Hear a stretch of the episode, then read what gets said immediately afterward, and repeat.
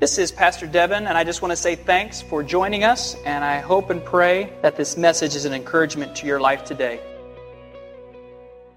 Turn in your Bibles, uh, if you would. Do you like the do you love the Word of God this morning? You love it? Okay. Turn in your Bibles to Matthew chapter three, if you will. Uh, for those of you that were not here last week, uh, we started a new series on living the anonymous life. Uh, we looked at the life of Christ uh, the unseen hidden years of 12 to 30. Uh, the reality of his life being that he knew he was the Son of God and yet was restricted in some way to declare his true self to the world between the ages of 12 to 30. 18 years that we have no reference on. Um, we also, within that, considered uh, what Arctic scientists call the iceberg equation. Uh, that's basically uh, this idea that only 10% of an iceberg is seen above water. But they've also deemed that there's structures that are pretty much indestructible. And we, we superimpose that equation upon our lives 10% seen, 90% unseen equals an indestructible life. Uh, the challenge is uh, working on that unseen part of our lives the anonymous part of our lives, the part that no one sees, the hidden part. Uh, just about 10% of Christ's life in Scripture was visible, seen, public, and captured. Um, imagine that. A, a God sized mission pulsating in his heart, but he was not free to explain it, proclaim it, actively pursue it. Onlookers only saw the tip of the iceberg in Jesus' life, who he truly was, and they could have never imagined the indestructible greatness that's growing just beneath the surface of what they saw the unapplauded life of Christ. And yet, all the while, imagine this Jesus at 22, 23, attending funerals, Jesus at 25, 27, walking by sick people that he could have instantly healed. What is that like? To intentionally, purposely wait, day after day, month after month, waiting for Father God to say, Today's the day. And that then led us as a, as a body to ask ourselves the question how, how do we respond to God's not yet? What could be a delayed destiny for us? How, how do we respond? The, growing, what's growing in the gap, the, what you thought your life would look like and the actuality, the reality of what it looks like, the gap between your capabilities and your potential and your current reality. Boy, sometimes that can be a, a chasm that exists there. How do you respond to those moments? This morning, I would like to take a look at Jesus' coming out party of sorts. He makes his way down into the water to be baptized by his cousin. He, he arrives seemingly out of nowhere. And yet we know that great maturing and growth had been happening in his life up to that point. Maybe, uh, maybe you've experienced at times in your life where you uh, were promoted or you moved somewhere into a new position, and there's this attitude that you just, out of nowhere, well, look who's just arrived out of nowhere. And what you want to say to them is, you have no idea what I've been preparing, the work that I put in to get me to this point, people had no idea what Jesus for 18 years had been in silence working through. I'd like to look at this passage, Matthew chapter 3. Very familiar passage. Matthew, verse 13. Then Jesus came from Galilee to the Jordan to be baptized by John. But John tried to deter him, saying, I need to be baptized by you and do you come to me? And Jesus replied, Let it be so now. How many know when Jesus says, No, we're going to do this now, you just kind of go, Okay, yeah, we're going to go ahead and do that right now. It's proper for us to do this to fulfill all righteousness. Then John consented. That's a good move. As soon as Jesus was baptized, he went up out of the water, and at that moment, heaven was opened. And he saw the Spirit of God descending like a dove and alighting on him. And a voice from heaven said this. This is my Son, whom I love, and with him I am well pleased. Perhaps, like me, you've never heard an audible voice from God. Uh, but if you could, imagine, if, if you could, what would you want him to say? Uh, what, what, would you want him to speak over your life? Or, or maybe less than a declaration, maybe you would look for him to offer an explanation of sorts. Uh, your loved one died because. Um, or, or, maybe you would desire an answer to a, a burning prayer, a burning question. Yes, he or she is the one, right? or maybe you would prefer direction or, or guidance. Yeah? My child, right? Takest thou the job, right? The writing on the wall. We want him to show up on the doorstep, right? or, or maybe prophetic insight into the future. In five years, you will be doing. How many would like to know that question? Yeah? Yeah, see? If your ears were going to hear God's voice only once, what words would you love for him to speak?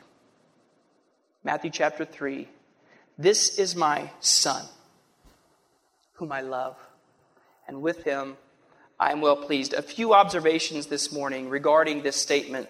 Three elements that exist in this declaration over the life of Christ. Number one is this This is my son. I want you to notice there, it's first relational.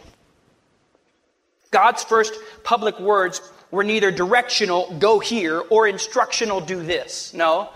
Instead, he instills in Jesus confidence by reminding him who he is my son. At times, this confidence actually caused Jesus to ruffle the feathers of the religious folks of the day.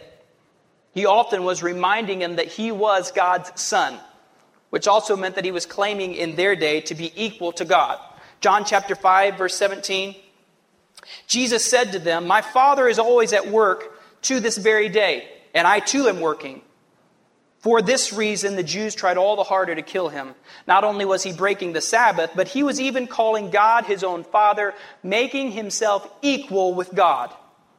John chapter 10. Jesus answered them, Why then do you accuse me of blasphemy because I said I am God's Son? Do not believe me unless I do what my Father does. But if I do it, even though you do not believe me, believe the miracles, that you may know and understand that the Father is in me and I in the Father. Jesus understood that he was the Son of God, and that reality was spoken over him from the very beginning of his public ministry. First, relational, a second element of God's sky splitting statement this is my son whom I love. He's secondly committal.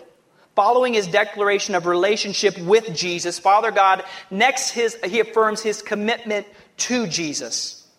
In addition to being his son, Jesus always is also his beloved friend whom he treasures with tenderness.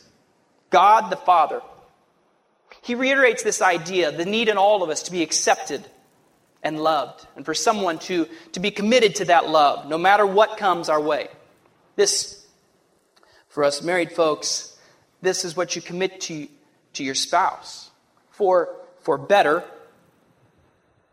or, or for worse, I'm, I'm committed to this.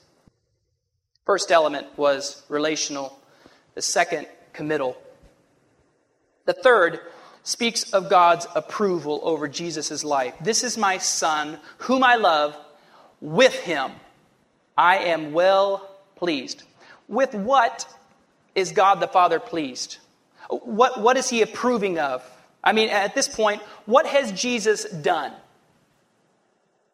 God sounds this affirmation above Jesus' life. Before Jesus has ever preached a sermon, enlightened one mind, before he's healed one body or saved one soul. These loving words are spoken over Jesus before the timeless teachings, before the dramatic deliverances and the many miracles. I believe the words that God spoke over his son were spoken over his hidden years. God declared his full acceptance and pride over what Jesus had become through the anonymous season.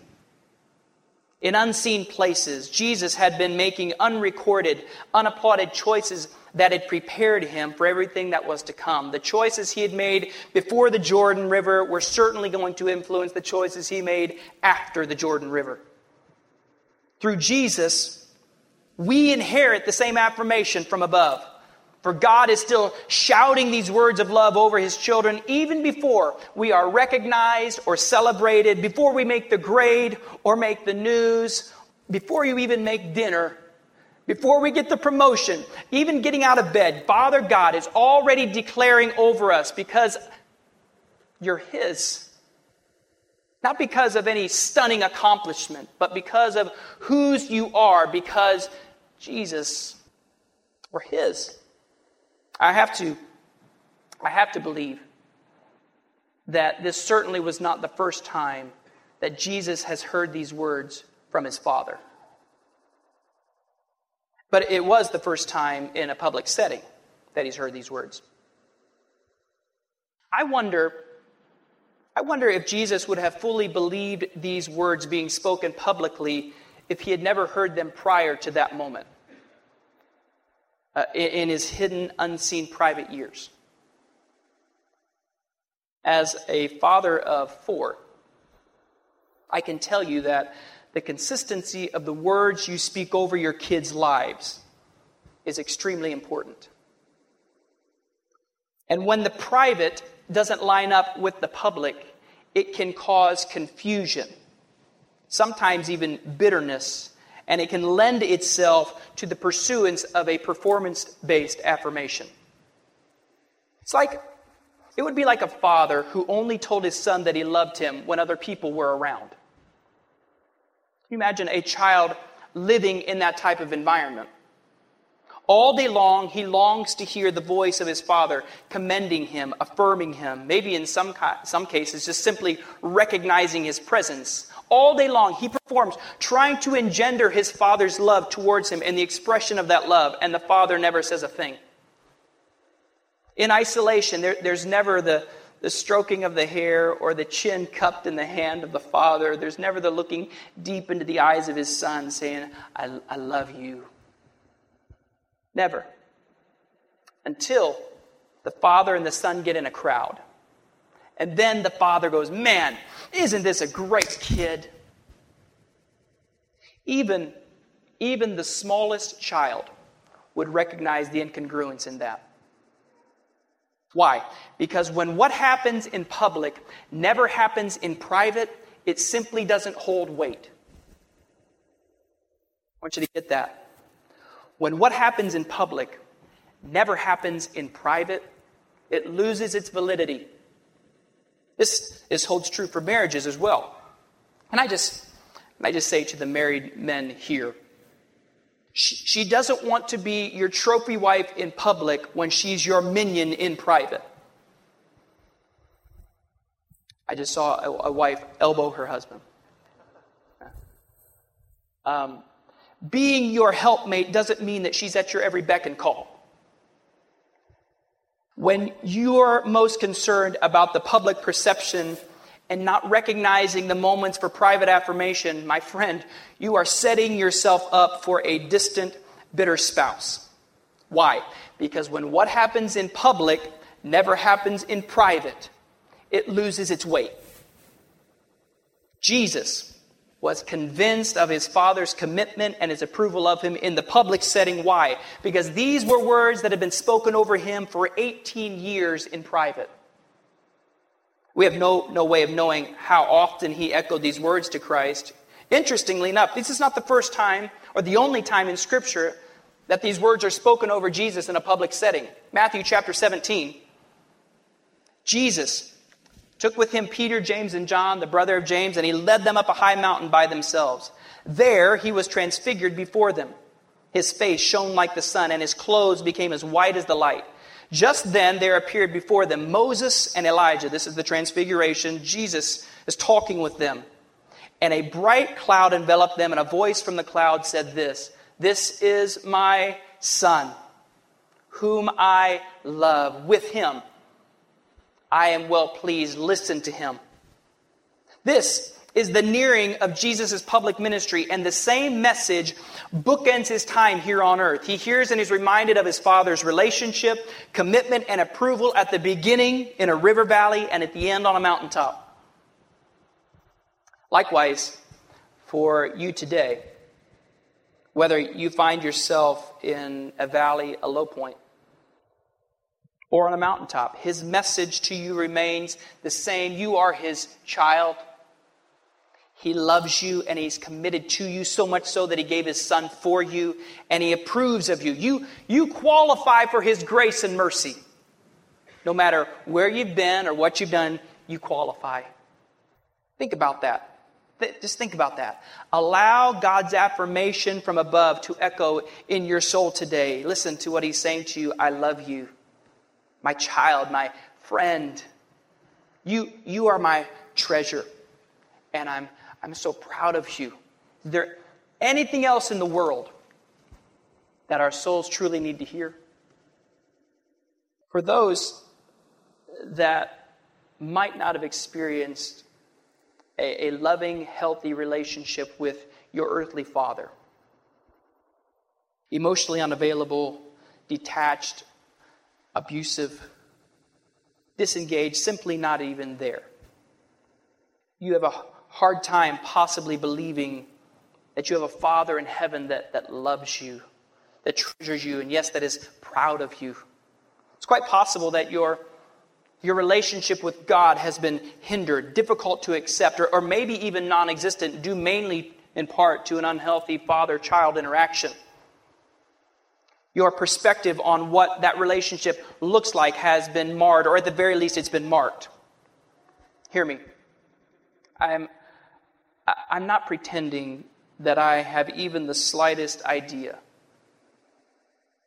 of the pain or the, the heartache that you may have endured. And I'm not expecting you to just flip a switch and erase what could be horrible memories. What I am suggesting and commending to you today is that you can open yourself up to the possibility that you can experience the love and acceptance and approval of a Heavenly Father, one that won't abandon you, one that is fully interested in you, not what you can provide for them, one that is intimately involved and integrally aware of who you are. Psalm 139 captures this in such a way. You have searched me, Lord, and you know me. You, you know when I sit and when I rise. You perceive my thoughts from afar. You discern my going out and my lying down. You are familiar with all of my ways.